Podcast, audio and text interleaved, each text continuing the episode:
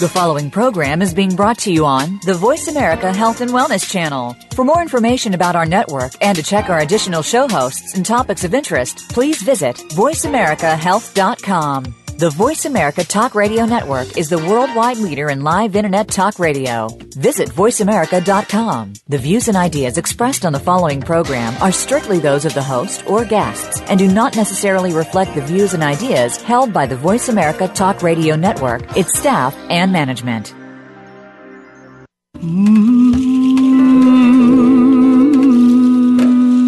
Loss helps us define our lives. By allowing our grief to matter, we discover our own strengths and embrace our authentic selves. Welcome to Good Grief with your host, Cheryl Jones. Get ready to be inspired to create a deeper life, to make your time on earth much more meaningful. Now, here is Cheryl Jones. Hello. I'm Cheryl Jones, and I want to welcome you to Good Grief, where we talk each week about the transformations that can come from loss. Today I welcome Bart Windrum to the program. Bart's a layperson who became an end of life reform advocate after his parents' sudden hospitalized demises. Bart helps civilians identify, assess, mitigate, and overcome the everyday obstacles to peaceful dying. Recognized and endorsed by ethicists, doctors, nurses, policymakers, spiritual leaders, healthcare think tanks, healthcare visionaries, and activists, Bart's wor- body of work includes the, the unadopted state initiative, The Option to Die in Peace, the award winning book Notes from the Waiting Room, Managing a Loved One's End of Life Hospitalization, the TEDx talk Dying in Peace to Die at Peace, New Terms of Engagement, the Never Say Die rap, the Journal of Participatory Medicine articles It's Time to Account for Medical Error in Top 10 Causes of Death charts, Windrum's Matrix of Dying Terms, and the in-depth program To Die in Peace are rites of passage. Bart founded and curates the Facebook group To Die in Peace, overcoming article obstacles, currently about 650 members. Welcome, Bart. Thank you, Cheryl. I'm happy to be with you today. Happy to have you. And I have to say that your book, Notes from the Waiting Room, which of course I read for our time together today, inspired some gratitude in me. I've had three very close deaths in my life my wife and my two parents. And um, I could see how the things that you're talking about, these kind of terrible dilemmas and um, extrinsic trauma, could have happened in any one of them, but uh, I somehow escaped. So, um, could you talk a little about this idea of intrinsic versus extrinsic, extrinsic uh, trauma when we're dealing with the end of our loved one's life?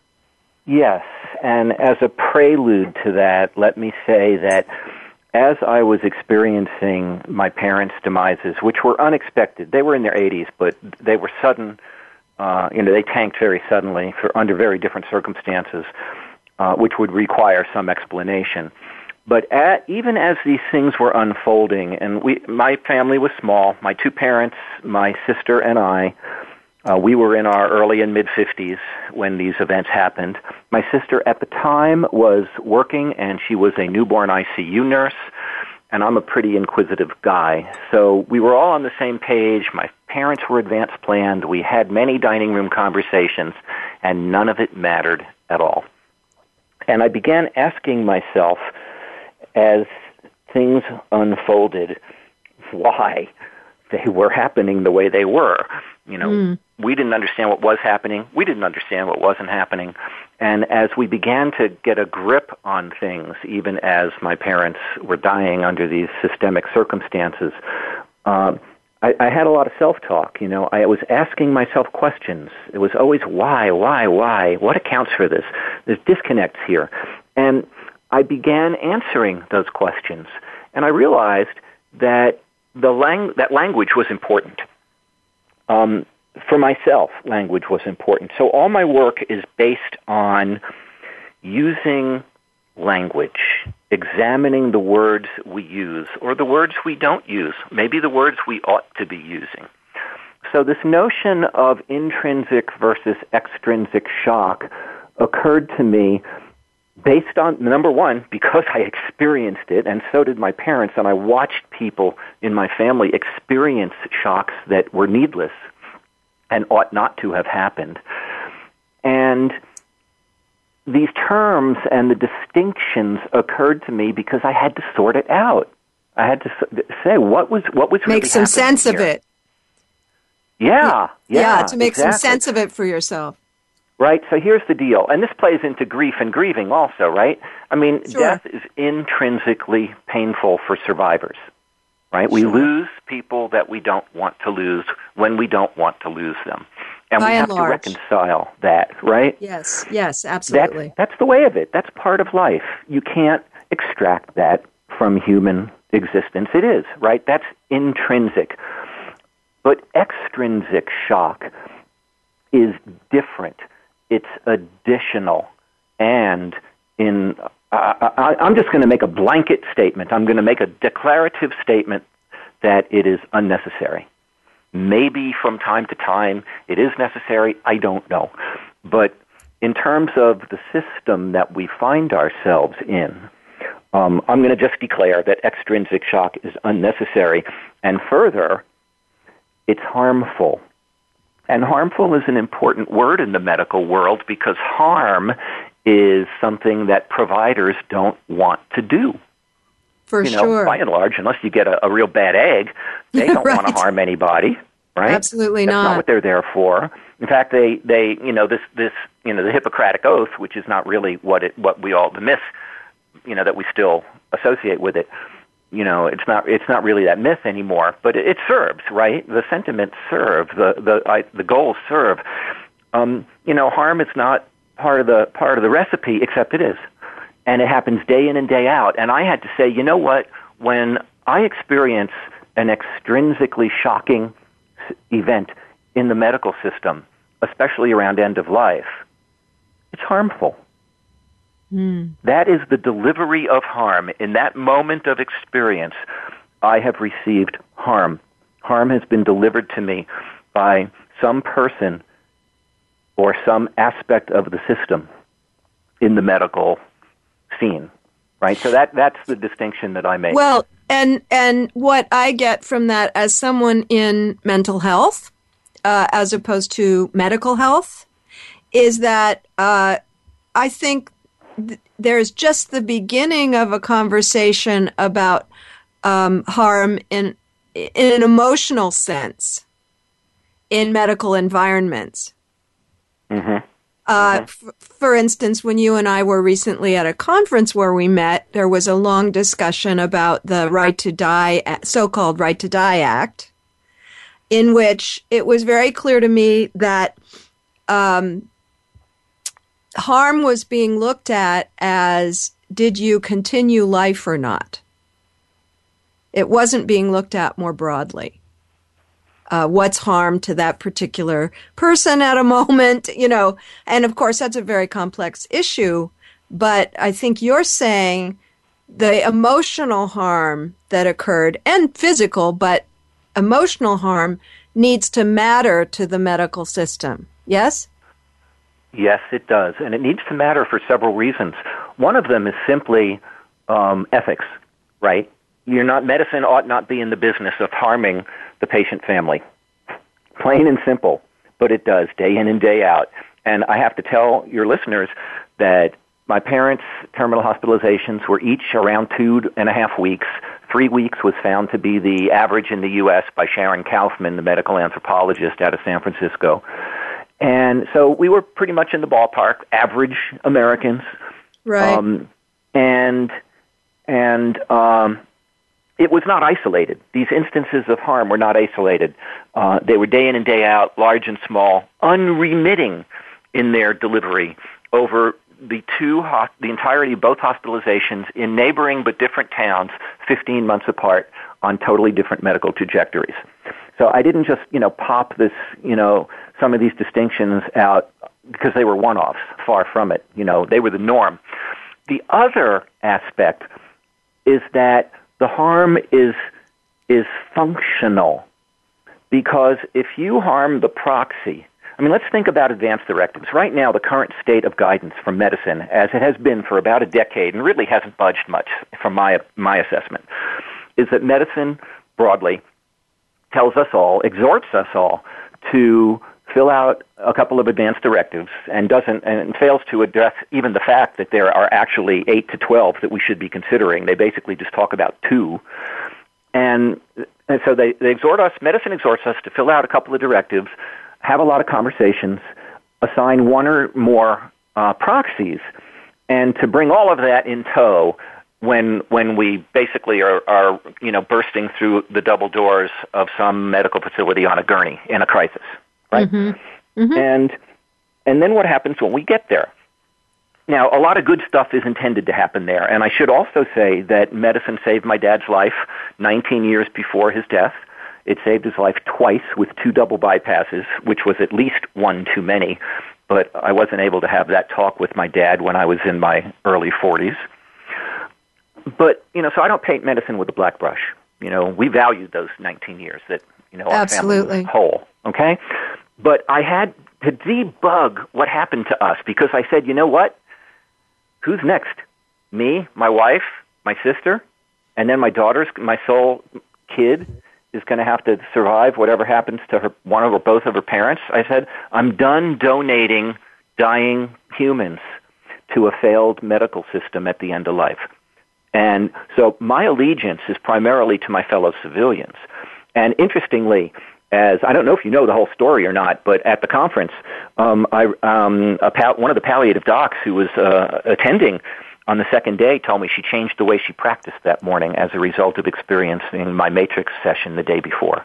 It was really profound, and uh, it was so great um, to to have a direct effect on a doctor and and help her probably change the trajectory Absolutely. practice. And I mean, and we will away. go. Wait, wait, we wait, will go into that. Go ahead. Yeah. Okay, yeah. So to answer, I, I think I'm. I, I think I'm en route to answering the question. Mm-hmm. Um, the the problem was so medicine tells us to do all this, and then we show up, and what do they do? They cut the proxy off at the knees through through the del- delivering extrinsic shock. And let me let's let's make this concrete. Let's take it out of the realm of the abstract here. Sure. So, so when my mom was admitted, she had sudden respiratory collapse. She was in a facility um, for some intermittent arrhythmia. They she was waiting to go in and and, and be examined, be examined because they didn't know what it was, and she by and large didn't have heart problems. It turns out she had lung problems. We didn't know. Oh, wow. And she just had respiratory collapse. And lickety split, she was intubated and she was in the ICU. And dad was 83 at the time. They'd been married 60 years. Everyone thought that he would predecease her because of his comorbidities. I mentioned several of them. And there we all are. And, and I mean, she's in a bad way. We knew, we saw the stats. My sister's a nurse. We, we knew what was going on. But, you know, we embarked upon a course of treatment to try to bring her blood oxygen up. Mm-hmm. Um, well, somewhere along the line, about a week in, it is casually mentioned at the bedside. So there's mom comatose, uh, intubated. There's me, dad, with his hearing aids, and by that time we already figured out how screwy it was because none of the docs would actually talk to him, even though he was lucid. He was the proxy, I was not. And he could hear, but you had to be a little attentive to him. You had to be close, but he was not debilitated. But these docs wouldn't really talk to him. You know, too, they're too much in a hurry. You know, they're talking to me. So I wised up after a couple of days, and I, I positioned myself right behind him. So when they talked to me, I hoped they were actually talking to his ear, right? Uh-uh. yes. Well, one of them says that, in fact, the admitting, the cardiologist let loose that mom was full code. And, and we all about fell down because she had a DNR. We thought we thought that it was in the system. We didn't know. Well, why why did it take a week? So there she is intubated, and so you can imagine the specter of all of a sudden realizing Dad realizes that his wife is full code. That means at any moment they could jump her bones and crack her ribs. So I watched as he took this information in, and Cheryl, I'm telling you, I've never seen this before. He was a World War II guy, uh, you know, about five four, 220 pounds, burly man, and he recoiled literally as if he had been speared. Mm, yes. And that was the delivery of harm. And that's what informs some of what I've written and say about this. I watched him be shocked and I watched the harm. And then what did we have to do to fix it? We had to leave the facility. So now you have an 83 year old guy who has to be home for two five hour sessions every day because he's on diuretics to manage his heart meds, which means with his walker and his scooter, he's got to be near his bathroom so he doesn't pee his pants. And we, and his, their townhome is 30 or 40 minutes from the facility that they were in and we have to leave and navigate this labyrinthine hospital and get back and get the directive and go back. And then they take it and it's not even of course we didn't know at the time but I know now just because you hand it to somebody is meaningless. The doc has to show up and sign it as a medical order and then you have to wait for a nurse at the station to chart it and get it in the binder. And only then is it in effect so you have all this delay, and it took it took completely removing the proxy from the scene of the business of proxying to fix this. Hmm. You know, so that's what and, I mean. And and as I was reading, I was also uh, really aware of the complication of it, and I'll give you an example. Um, two or three years before my mom died, she had a catastrophic uh, uh, ulcerative hemorrhage is a kind of quick way to put it. Go to the ER. Um, they say, "Do you have a DNR?" Uh, she says, "I don't know." Well, you know, it, she, it was so confused. So I said, "So, mom, because uh, I'm thinking this is a discrete event, right? Do they do you want them to do you want them to see you through this? And she says yes. Okay. So they did. And it was it was heroicism. Talk about that. People were coming to her room um, you know saying i can't believe you lived through that. However she did. Uh, two, three very good years. So as I was reading your book, as I was reading Katy Butler's book, uh, Knocking on Heaven's Door, I'm thinking, wow, it's really hard to make these calls because had she died in that process, uh, I would have such a different outlook on that. Uh, and so, and I'm thinking about medical people who lived through my mother living through that. And, you know, they're at the ready kind of. And, and so how we make those decisions is very complex, isn't it? Well, it is, but you know what? I submit that we need help, right? Yes. And yes. when I parse this, and I should say, and if you've read my book or at least perused it, you no, no, I've read it. A, okay, so you know that I don't let myself off the hook either. I list my failures, right? I'm part of the system. Sure. And and I screwed up big time several times of course, we all do the best we can with what we have when we're That's doing right. it, right? That's so right. I try not to beat myself up too much, but every now and then the hammer comes back around, you know, even though it's been 11 years and 12 and 10 years. But anyway, um, sometimes I lose my train of thought, and I hope this isn't going to be one of them. Um, it is. What was the last thing you said? Because there's a reason. Well, I was I, saying um, they're they're very hard calls to Oh, make. yes. And you said we need help, and I absolutely Okay. agree. Uh, here's the I- deal. I was I was I had to ask myself, okay, if I'm going to pin the tail on the donkey, it's got to be the right donkey. Right? I can't write a book. I can't become an end of life reform advocate pointing fingers at the wrong people. You know, first of all, it would be unethical and second of all, it's not who I am and I, I don't want to do that. That's not the point. Right? So I really I really try not to point fingers, although sometimes it may sound that way because I'm I'm not real soft when I when I speak about all these things. I'm more matter of fact because the stakes are so high. And I Well, think and we also it is- talk. Sure, when you've when you've been, as you say, extrinsically impacted, it's it's hard to be calm about it. It's hard to be matter of fact about it. I, you know, there's some grip in us about it.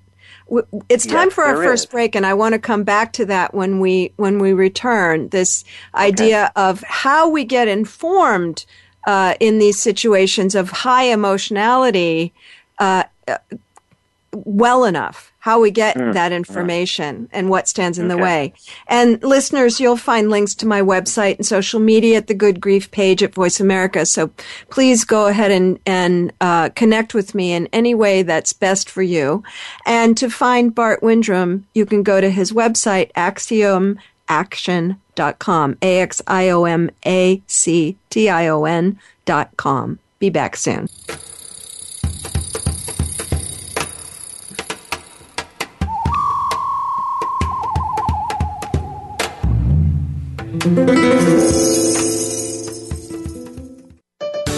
Your life, your health, your network. You're listening to Voice America Health and Wellness. Relationship issues? Anxious? Parenting challenges? No more. Learn how to live your best life. Tune into Straight Talk with top psychotherapist, relationship, and anxiety expert Sandra Reish.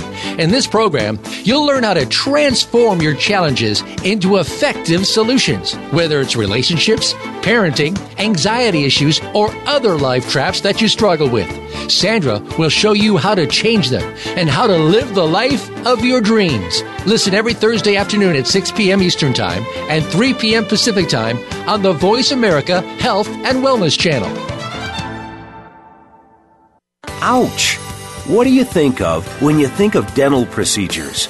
Well, when you think about it, the teeth and the rest of the body are strongly connected. What happens in one part affects the other. In the Tooth Body Connection with host Dr. Dawn Ewing, we'll explain more about these concepts, as well as discuss the role that your teeth play in your overall health. You'll learn about amalgams and how removing them the wrong way can be toxic to your body. Tune in Fridays at 2 p.m. Eastern, 11 a.m. Pacific on Voice America Health and Wellness. We're making it easier to listen to the Voice America Talk Radio Network live wherever you go on iPhone, Blackberry, or Android. Download it from the Apple iTunes App Store, Blackberry App World, or Android Market. Real life solutions. Voice America Health and Wellness.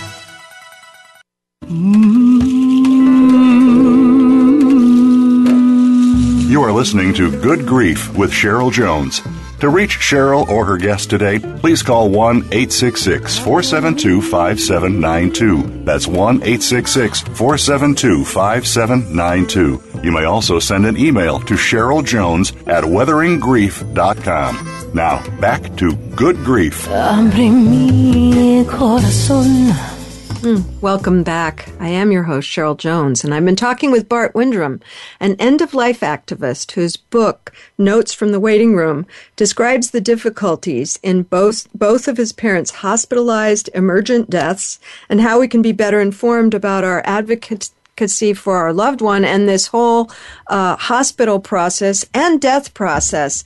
Um, you know, during the break, Bart, I was telling you that the three. Um, deaths in which I've been very intimately involved, my wife, my father, and my mother, uh, were very clear uh, as they as as death approached. We knew it. You know, they they fit in different places on your matrix, but they they all were clear, and um, so there wasn't the kind of tortuous decision making without full information that you described.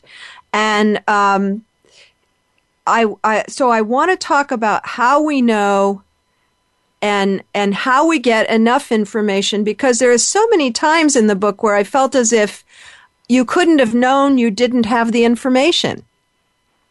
That that it was that it it was that um, that that the medical yeah. people would have had to realize they don't get what's going on in some way, and they and they would have had to, had to step beyond uh, what I've heard many people who in the medical profession describe, where um, they're not sure people want the information in a uh-huh, given, uh-huh. you know, uh, which yeah. I have encountered. Uh, where they're not sure whether they're allowed to step over that line and, and be be straightforward. You know, I have. Let me just have a quick, uh, quick little thought about that. And sometimes I have thoughts that sound heretical, and I can't help it. They're the thoughts that I have, and this is not a new one for me. It's ironic, and and my heart goes out to providers. Um, we live in a multicultural society. They don't know who they're to, who's going to come across their path next. Um, and even within socio groups and economic groups, there'll be differences. And we're all death deniers anyway. And you know, blah blah blah. It's it's a rough road. And then they have all the the administrative hassles and the craziness of the wacko insurance world, and on and on and on and on and on. That said, um, and to tie into where we were before, to pin the tail on the donkey, I finally had to say that medicine is 50.1% responsible and I'm 49.9% responsible. And I did that rather than make it equal because it is unequal. I saw death once when my mom died and twice mm. when my dad died. And that's it. That's my experience of death. And that's my experience of dying. But medicine has seen thousands of deaths. Any, any particular provider in a hospital, they've seen hundreds of deaths at least. They know better than I do. They know better than all of us do. And therefore, I think, to tie it into the question you just posed, they simply have to ask if they can, if they can, uh, if we want to hear stuff or not. Um, and the irony, the irony is you have these highly trained, very smart, extremely capable people who wimp out and in so doing, they actually abandon us. And I know that is a very charged term, but this is the role of a, of a person who wants to be an end of life reform activist on behalf sure. of my fellow civilians. We have to call it what it is, even if it doesn't sound pretty. And, and the irony is that if a provider fails to disclose enough information so that I can actually make an informed treatment decision, right, as a proxy, right? Because you cannot consent to what you're not informed about. And I've experienced that, and it took me a year and a half to uncover that fact after my dad died. Mm. You know, that was 18 months too long, and it caught, sure. and it might have cost him his life. Um, so if if provider doesn't ask if we want to be informed, let alone doesn't inform, or provider makes some kind of assumption, or provider wimps out, they are abandoning us. Mm. And, and I don't think they see it that way. It's a harsh thing to say and possibly to hear, but it's important, I think, for us as lay people interested in dying more gently. We have to examine all of these aspects, right? Right. So to answer the big, bigger question you posed, how do we know what we don't know? Rather than go into one detail or another, let me talk about my lexicon, right? And I didn't set out because I'm not an academic, right? I didn't set out to create an end of life lexicon. I set out to simply answer the question, why, why, why did we fail to die in peace when we said we want to die in peace? What mm. went wrong? And the book covers five of what I have since writing it come to call obstacles. And since the book, I have assessed two more obstacles, and I realized that I'd experienced them all, but I didn't recognize the second, the last two at the time. I lived them, or when I wrote the book, I've certainly experienced them since. And the Matrix of Dying Terms, whose the session that you experienced last month, um, was devoted to one of those obstacles. So my answer is, first of all, we have to understand that systemically and culturally there are a number of obstacles.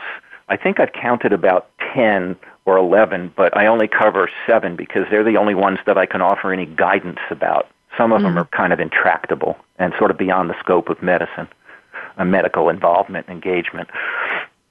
We, we are going to encounter obstacles that are in our path, and they are there sure as a speed bump is down the road, you know? And so what I've done is identify what them and assess them and offer some guidance for how to mitigate them and hopefully even overcome them. The thing is, this is pretty damn hard to do in the midst of a demise. Unless that demise right. plays out over some years. But it's really, really hard to do if somebody crashes medically and and you convene at the bedside in an ICU. Right? Well, so they're wired yes, up and I, catheterized and all like that. It's a little late in the game. So, you know, here, here's another way to view it. So we do our advanced directives, and this is like ADs, right? Advanced directives. It's ADs 2.0. ADs 1.0 is, well, fill them out, you know, have the conversations, fill them out, assign a proxy, and make copies and put them in the ba- in the trunk of every single family member's car. Put a copy in your luggage and your wife's luggage, your loved one's luggage, your boyfriend and girlfriend's luggage, so that if you go down on vacation halfway across the country, you still have the ADs available, right? Mm-hmm. And and that's a, that's AD's 1.0. But AD 2.0 is when we take a breath and we start wondering what happens if I need to use those ADs? Like, how do they actually play out in real life? And then you start posing what if questions, and in order to answer them, you do what you do, at least, which is to read some books. And if people aren't readers, I don't know how they get the job done. There are a lot, a lot of good books out there now, and I read 60 when I was writing mine, and I've read at least 30 since, maybe more. Mm-hmm. Katy's is a late entry. You know, she, she published what two years ago or something, right? And uh, maybe I three, something like that. So you learn a lot, um, and and it's a lot of work. I'm, you know, I can't I can't short circuit this, and and you know, so I don't know if people are working. I'm retired now, except for my end of life work. Um, I don't know how people make the time to do this. It is a huge, big topic among the hugest. And in order to, to learn, you know, how to overcome these obstacles, you have to know what they are and you have to sit and, and ponder and take in all the screw ups that have happened to way too many of us over generations worth of time. So, can you name some of those impediments uh, so that people get a sense of what we're talking about here? Um, yeah. It's always a challenge to see if I can do them in order. Oh, it doesn't matter work. whether it's in order. yeah, yeah, yeah. But they sort of met, they sort of like ripples in a pond, you know. Uh-huh. So um, the first one is, you know, my mom used to ask, "When is enough enough?" And we used to sit around the table and look blankly at one another after she asked that because no one knows how to answer that question. And yeah. so I came up with an answer that served for me.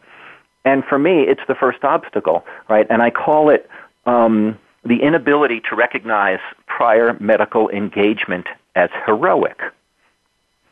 As an example, my dad underwent a double bypass at age 65. His heart stopped. I watched him get paddled when I drove, you know, in a furor to the hospital across Denver at the time. So, you know, 19 years later, I'm writing the book, and I realized that, you know, if you can't answer the question, when is enough enough, one component of it, I think the major component is that you don't know if you've done any of it yet. That's why you can't say it's enough. If, if you haven't eaten anything, you can't say, I have eaten enough. If you've eaten, but your mind is disconnected from your mouth and you don't know that you've eaten, and somebody offers you food, maybe you'll keep shoveling it in. Right? Mm-hmm. So that's a metaphor. Yeah for too much medicine at the end of life. Gotcha. Gotcha. So we have to examine our medical history and say, gee, have I acted in whatever way that, for me, tells me I have really climbed the wall, I've climbed the mountain, right? I have acted heroically, or if you're religiously inclined, I have acted so as to sanctify life and save the life. And if I've done that three or four or five times, maybe that's enough. Okay? So that's obstacle one and the solution for it. Um, if you don't know that enough is enough and you move on, then another obstacle awaits you, and that's exposure to medical snafus. They can be misadventure, like making a decision to undergo a test that you probably shouldn't undergo because there was way too many risks, which is what happened with my dad. And he crashed under that test, and he wound up in a hospital bed and then he contracted MRSA from a urinary catheter, and that's what did him in. So he had he exposed himself and experienced two medical snafus. One was was misadventure by having the test in the first place. It was a, a nuclear pacemaker test, and the second was he experienced medical error directly, mm-hmm. personally, and it was yes. fatal. Okay, now when we get in those environments, if we get in those environments, we are exposed in them. And uh, here's where my brain stops. Um, Well, that's Oh. that's one of the that that's one of the uh, um, things that get in our way. Yes. Yeah, Uh, right. So, yeah. but you know, Impediments. anyway, I can't. Yeah, impediments, right? So, uh, oh, oh, I know what happens. So when we're there, and again, this is an abstract. This stuff happened to my family, and I had to debug it. I had to say, what happened to us? Really, what was it? I had to pull the strands apart. It took me a long time. Well, we we experienced overrides to my folks' directives, Mm-hmm. and they resulted in a fatality because my dad's directives were overridden by the doctor's prerogatives, which were never discussed with us in advance. Right? It was a, again spur of the moment, and I did what I could at the time. You read it, I wrote it up, and it was a huge and painful lesson. Right? Um, so we don't know just that. just but- so the listeners know what I, what I got out of that was um, they wouldn't they wouldn't perform a um, helpful surgery because he wouldn't suspend his DNR, and you didn't have information that um, intubation is a natural part of surgery.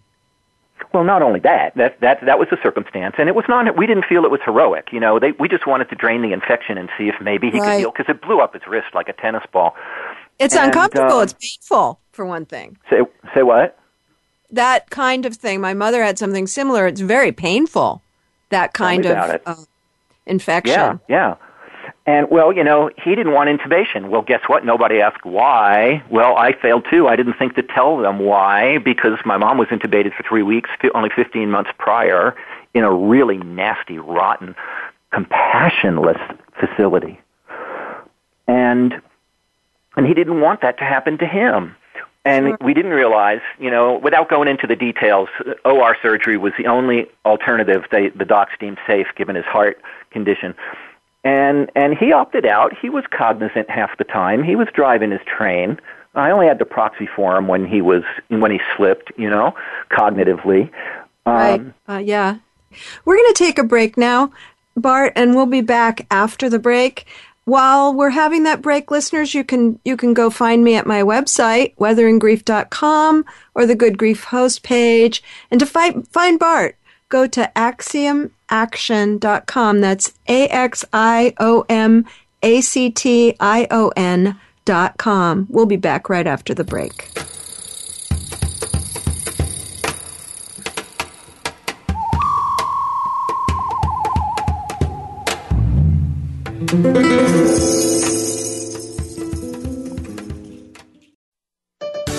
Your life, your health, your network. You're listening to Voice America Health and Wellness. Explore the power of natural healing with Howard Strauss. Join us each week for an informative program that'll help you learn effective healing methods using natural remedies. Howard's guests include top researchers, authors, and experts who will share their views on a variety of natural products and healing methods that really work. Tune in to The Power of Natural Healing with Howard Strauss, Mondays at 11 a.m. Pacific Time, 2 p.m. Eastern Time on the Voice America Health and Wellness Channel. You want to have the highest quality of life possible, and you want to live as healthy a life as possible, so you can do everything you want to do. But there are all kinds of myths with regard to what's right, what's healthy, and what is best. To debunk that misinformation by tuning into Shattering the Status Quo with Dr. Michael Quast. You should be able to make your own choices with your health and your life. And you should be well informed to make those choices. Tune in every Wednesday at noon Eastern Time, 9 a.m. Pacific Time on the Voice America Health and Wellness Channel.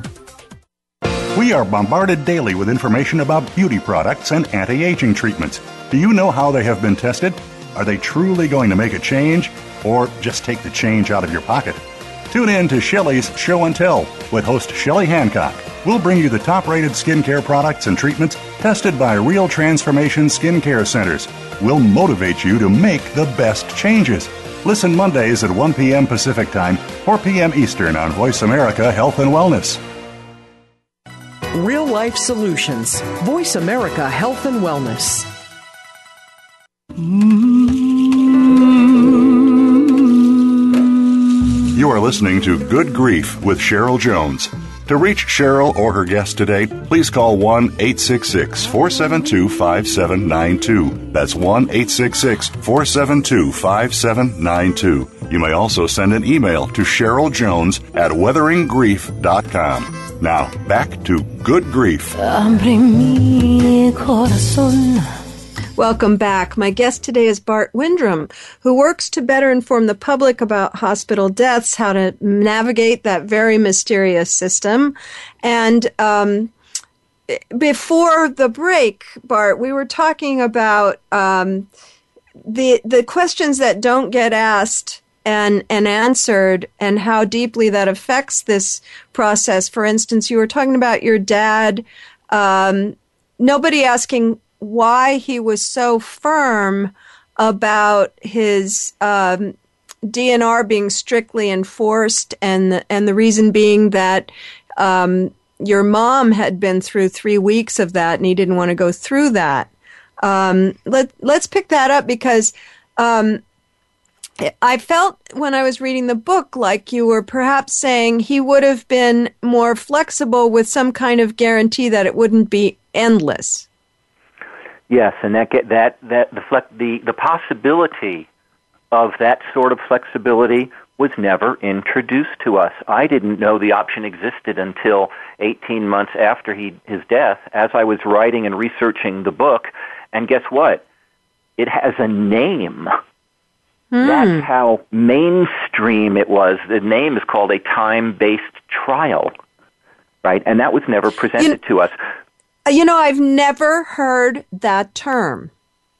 And Maybe I've been and I've been in I don't know. I, but I've been in medical environments endlessly. I work with cancer, and I, I was so. I mean, I, I I guess I kind of have been exposed to the idea of it, but I think that's such a helpful set of words. There's no reason that lay people couldn't understand what that means. It's not that scientific.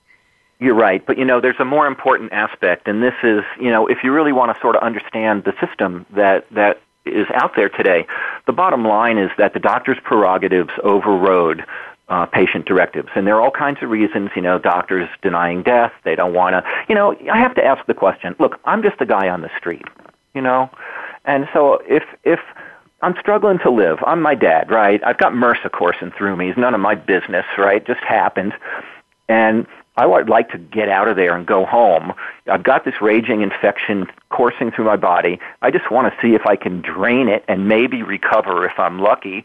But I've got t- one third of my heart left due to two prior heart attacks. I've, I've got that comorbidities, high blood pressure, diabetes, yada, yada, yada. So I'm willing to die if it doesn't go well. I don't want to be resuscitated because we know it doesn't work as shown on TV. But the docs refuse to let somebody die on the table for a number of reasons. It bugs them. They feel like a failure. It goes against them, their sense of themselves and their role, like who are they serving, themselves or us? It might get, they might get a, a statistical ding, which is a very bad systemic outcome and should be changed, right? And mm. I mean, we, it, that's why I, one of the reasons I wrote the article that I wrote about which time to account for medical error on top 10 causes of death charts. There's all kinds of record keeping that is inaccurate and unfairly presents data to the public and lies to everyone, providers and the public alike, and, and promulgates a system of unfairly dinging providers. They shouldn't get unfairly dinged. If my dad dies on the table because he didn't want to be resuscitated, that's his thing no provider should get a, a you know should get a, a, a nick in their record because of that. So there's a whole lot behind the thing. But the the bottom line in terms of obstacles, and I, I want to keep focused on this. How do you mitigate this obstacle? You, first of all, we've identified it right now. We've did, done a little bit of assessment about it. You have to know that it's there. And how you mitigate it in real time is be prepared to have a conversation and be prepared to ask questions before they're hypotheticals. You, ha- you have to be a comfortable question asker. And you have yes. to be comfortable asking a lot of hypothetical questions. So the obstacle is that uh, overrides to our directives, right? Yes. You know, I'm thinking about a, a guest. Uh, I, I, think it's a little bit of a of an unusual environment here in the Bay Area. There are actually a lot of people working on what we're talking about. And one guest I had was uh, Jessica Nutik Zitter. She's been she's writing a book right now. She's written a lot for the New York Times. She works in an ER situation at Highland, right near here. It's a, a public hospital, and she's training other doctors in that environment to recognize when the family coming into their ER is coming in because someone's life is ending or is coming in because something needs to be medically addressed. She's okay. trying to train them to differentiate, which involves training them to have that conversation with people. Mm-hmm. So that mm-hmm. they are informed that actually what's happening is that their loved one is dying, uh, so that they can make an appropriate choice about it. And yes, I was so piece yeah, ahead, and yeah, and so when I interviewed her, uh, it was so illuminating to me. Um, you know, in the same ballpark of what we're talking about, that really doctors have not been trained to say, you know, we, we understand why you came in because there are all these phenomenons happening, and that is an indicator that your loved one is dying. And so the family's saying, you know, do this and do that. And, and of course, the doctors do it because they're afraid of malpractice, et cetera, et cetera. Um, well, and, and that, you know, yeah, uh, what a scene. Yeah. And so, um, that's a, you know, that's another example of these kind of impediments to having real conversations about is this a dying moment or is see, it an intervention and, and, moment? See, and this is an opportunity for us because the reason doctors are afraid of malpractice suits is the overall death denying culture, and we're all part of it, right? So, in order to be prepared for dying, right, just take those few, several words be prepared for dying. Man, unpack those four words. Mm-hmm. You know, that doesn't mean, oh, okay, I'm strong, I can take bad news when it's delivered to me. It means doing the kind of work that you and I are doing on the phone right now and the listeners are doing by listening to us 20 years before it's going to happen to us. Yes. Right. And, That's and, beginning to emerge uh, culturally now. Absolutely. And the other thing I'm so aware of is that, um, for instance, if we take cancer, when my wife was going through it, uh, she was supposed to die in six months and because of her stubbornness, but also because of improved medical care, you know, more treatments available, she lived eight and a half. These prolonged, and, and I wouldn't trade that, of course, but mm-hmm. how do we then determine when it is a dying time? It's a complicated thing. For her, she happened to have a condition secondary that was not hopeful you know, it was hopeless. And so that triggered us and we had been preparing and we had been talking about it. But, you know, I'm looking at your matrix of dying terms. Well, there's abrupt dying. Okay. That's, we don't have to talk about that in a, in a sense because it's just you get hit by a car and that's that. And there's, and there's, uh, then everything else is kind of nuanced, isn't it? Is it well, actually dying? Sometimes it's clear, and sometimes we make a judgment call about it. Yes. Yes, and uh, and from you know, I think I think those of us who do this work are, are either active in it or you know are part of communities that watch people like you and me do the work, and are therefore privy to the conversations that we have on forums and our writings and pre- presentations and like that.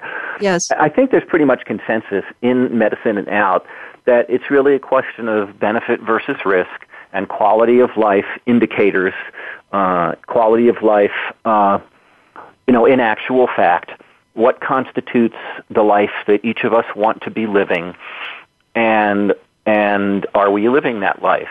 And if we are in fact terminal, um, rather than just beat up en route to becoming terminal, then we get to choose whether we want to continue a treatment path to try to fix whatever is whatever it is and sort of stair step down or if we want to opt out of that because usually the efforts to fix it by and large apparently from what I've read uh, result in greater burdens on our remaining life than if we were to just let go of those those things and not engage in that kind of medical intervention anymore and and live out our days you know without you know without you know spending our time and vital energy you know on that pathway. Um you know in a way here's a metaphor. I haven't thought of this for many years but it might even be in the book. I don't know. You know because every now and then people talk about you know like cars as a metaphor or something. You talk about an off ramp on the freeway you know freeway being a metaphor for full bore full tilt medicine all the way and you know become a, a you know in a persistent vegetative state at its at its logical conclusion or illogical conclusion. But you know, and somewhere along the line I said, you know, if you want to take the off ramp and en route to that sort of mythical, bucolic, sea, waterside abode, you know, the cottage on the lake, you know, sort of where we picture dying, right? Want to be, you know, want to hear the birds singing, you want to see the nice sun and the and the blue sky like that. Um, you have to have enough fuel in your tank to get there. By definition, mm. if you run out of fuel on the off ramp, you're going to die on the off ramp with your vehicle falling to pieces around you. Right? By definition, your your vehicle has to get you to your destination. And so we have to be willing to die, as I said at the time, with a little fuel in our tank. Because we ain't going to get to our destination on our last drop of fuel. That, that's too happy, right? Life right. isn't that efficient. And so what the metaphor means is we have to be willing to risk going out with just a little more vitality than maybe we needed because we can't run out of vitality en route to that destination, or by definition, we won't reach it. So um, nobody wants to give up a day sooner than necessary. But you know what? That is what's necessary, or we risk dying in places and under circumstances that we say that we don't want. I'm thinking about, I think we're both baby boomers in that general category of, uh, and you know, we were questioners, most of us. Uh, questioned a lot of everything. So now we're at the point in our lives, our parents are dying. For me, it happened much earlier because of my wife's death. But we are now at the point where we're being exposed to death and we're contemplating how do we want to do it, aren't we? I mean, that's part of what our conversation is about today. How do you and I want to navigate. And and of course that's back to cars isn't it? Which freeway well, are we way. even on? Well you um, know i will tell you that i don't know the answer to that question for myself. I mean i know it in broad brushstrokes. Um, i can't say i'm looking forward to it. The idea of proxying again for a dying family member scares me to my toes. Uh, i will certainly be much better at it the next time, but I ain't looking forward to it. It requires so much of us in so many ways. And, um, it's, Im- and it's imperfectible. Beyond these things, we can um, work to change. Um, I consider death fairly messy because it can't be predicted. You know, there's so many different directions that it goes. Um, mm-hmm. But I do agree with you that we can uh, we can't be prepared, but we can prepare for sure. Um, yes, yes, we can. And uh, for instance, I, I think we touched on three of the seven obstacles that I've identified, plus mm-hmm. the other mm-hmm. three or four that that I mentioned because I need to be thorough, but I can't do anything about. For instance, you know, financial well, financial so... matters, family dynamics. You know, I, I can't do anything about those. But you know, we prepare by engaging in, in this sort of work.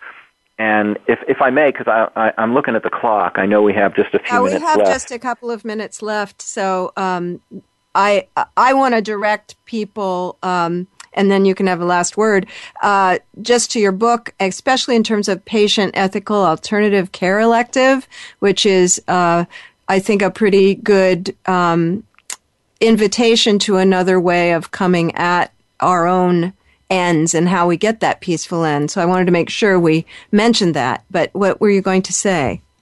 Well, um, the option to die in peace, which is what that acronym uh, opens up to, Patient Ethical Alternative Care Elect- Elective, it's, it's mm-hmm. actually the name of a proposal I made to the state of Colorado, which was concurrent with writing the book. And uh, they, they threw open a, a, a committee process for a whole year to the state, and 31 entities uh, submitted proposals. Most of them were about healthcare access, right? You know, paying mm-hmm. so people could get coverage. Uh, mine was the only one of 31 to mention death or dying, and the committee, about 30 members or so, actually never took it up over the entire year. It was it was quite disappointing. And for anyone in California, you can read my proposal. It's online. Um, it contained everything to the letter, plus more that Dr. Ira Byock set forth in his February 2015 op-ed in the LA Times. I said all that stuff as a layperson back in 2007 in Colorado, but I used that phrase, "the option to die in peace," as the as the the title of the last section of my book. So, so I'm hoping and, that we have now teased people into going and getting your book and, and reading more thoroughly about that. But we've come to the end of our time. There's so much in it. There's no way we, we could have covered everything for sure. But I really want to thank you for being with me today, Bart. And thank you for having me. It's really been a delight to talk with you. It was great to meet you in LA, and it was. And I hope you had it as great a time there as I did. Yes, definitely. And listeners, I, I really think uh, Bart's Bart Windrum's book, Notes from the Waiting Room, is a great resource to uh, just unravel some of these questions before you face them. And it's available on Amazon. And there's also a link at Bart's website, axiomaction.com. Next week, I'm going to welcome Stephanie Johnson. She's written a play about her cancer treatment, um, 20, uh, ca- Cancer Yoga and Me, and we'll be discussing that. This has been Good Grief with Cheryl Jones. I look forward to being with you again next week for another meaningful conversation. Thank you so much for joining us for Good Grief. Please come back next Wednesday at 5 p.m. Eastern Time, 2 p.m. Pacific Time for another edition featuring your host, Cheryl Jones, on the Voice America Health and Wellness Channel. Have a meaningful week.